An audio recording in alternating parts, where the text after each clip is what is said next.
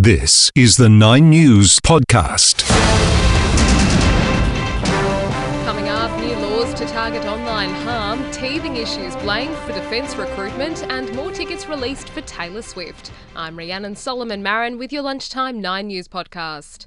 Maliciously releasing someone's personal information could soon be criminalised as part of reforms to the nation's Privacy Act. Here's 9 News federal politics reporter Zach De Silva. The Albanese government is planning a crackdown on doxing, the practice of publishing personal information with the intent to cause harm.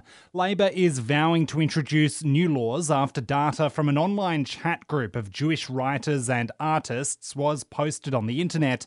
Attorney General Mark Dreyfus says the reform is important. No Australian should be targeted because of their race or religion. The opposition's James Paterson says they'll work with the government to get the laws right. It's sad that it's necessary in 2024 in Australia to pass a law like this. Labor's also flagging tighter restrictions on hate speech under planned religious freedom laws. In Canberra, Zach De Silva, 9 News. The opposition is continuing to pursue the federal government over the release of 149 asylum seekers from custody. Tougher rules were introduced late last year after the High Court ruled immigration detention is unlawful. But Labor is yet to utilise the laws, which could potentially re detain some of the most dangerous people allowed into the community. The federal government acknowledges there have been teething issues with a new defence recruitment provider amid concern about the number of personnel quitting the force. Across the nation's military, people are leaving faster than they can be replaced. Labor insists it's taking steps to tackle the hiring crisis, but Defence Personnel Minister Matt Keogh has told 2GB's Ben Fordham it hasn't all been smooth sailing. We have a new recruitment partner They've only just come on board, and certainly we've hit a few teething issues with them coming on board uh, as well. And we're working very closely with them uh, to get through those issues because that is of concern. A catastrophic fire danger rating is in place for the Wimmera region in Victoria's west, where fire conditions are the worst they've been since the Black Summer bushfires. In the state's north, several bushfires are burning at Coonamoo. The worst of the conditions are expected later today, with hot and windy weather being met with potentially severe thunderstorms as a heatwave sweeps through. Indigenous groups are welcoming a new $700 million job scheme, saying the policy overhaul is a game changer.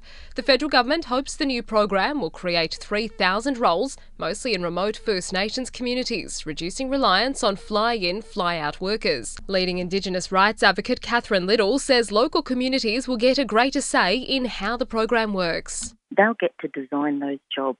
But those jobs are also supported by real wages, real super, uh, and real economic determination. So this is an absolute game changer. Thousands of sheep and cattle are being offloaded from a livestock ship in Western Australia, which has spent weeks in limbo. The export vessel has docked in Fremantle. 16,000 animals, originally bound for the Middle East, are being taken to a quarantine facility. They'll remain there while the exporter seeks a new permit to ship them overseas. A new study could soon help scientists track one of the world's most venomous animals. Environmental DNA has been taken from water samples to keep stock of the box jellyfish. The aim is for surf lifesavers to adopt the technology. James Cook University PhD candidate Scott Morrissey says a sting can be deadly. Understanding the habitat in which they're in is very important for us to be able to, you know, really work out where they might be coming from.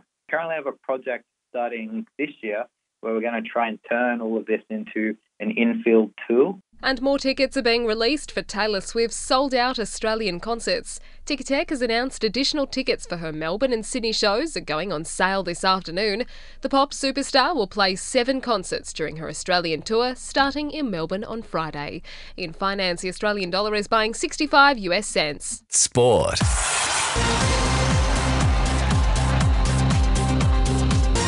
Broncos pair Adam Reynolds and Pat Carrigan are apologising for a drunken wrestle in public just nine days out from their trip to Las Vegas. Reynolds says they'll accept whatever punishment comes their way and insists there's no issue between them. As the Paris Olympics draws nearer, there's a push for better financial support for Australian athletes. Olympic swimmer Kate Campbell says many athletes don't have a union to lobby for a greater share of revenue. 46% of elite athletes, that's athletes competing at a national and international level, are living below the poverty line. They're trying to survive on just $23,000 a year. Cam McEvoy has won bronze in the men's 50 metre butterfly at the World Swimming Championships in Doha. Rugby Australia is considering an afternoon time slot for the Bledisloe Cup in Sydney for the first time in 30 years. It's being discussed to avoid a scheduling clash with the NRL finals. And three members of Australia's Under 19 Cricket World Cup winning side have been named in the team of the tournament. I'm Rhiannon Solomon Marin. That's the Nine News podcast. For the latest in news, tune into Nine News at 6 pm.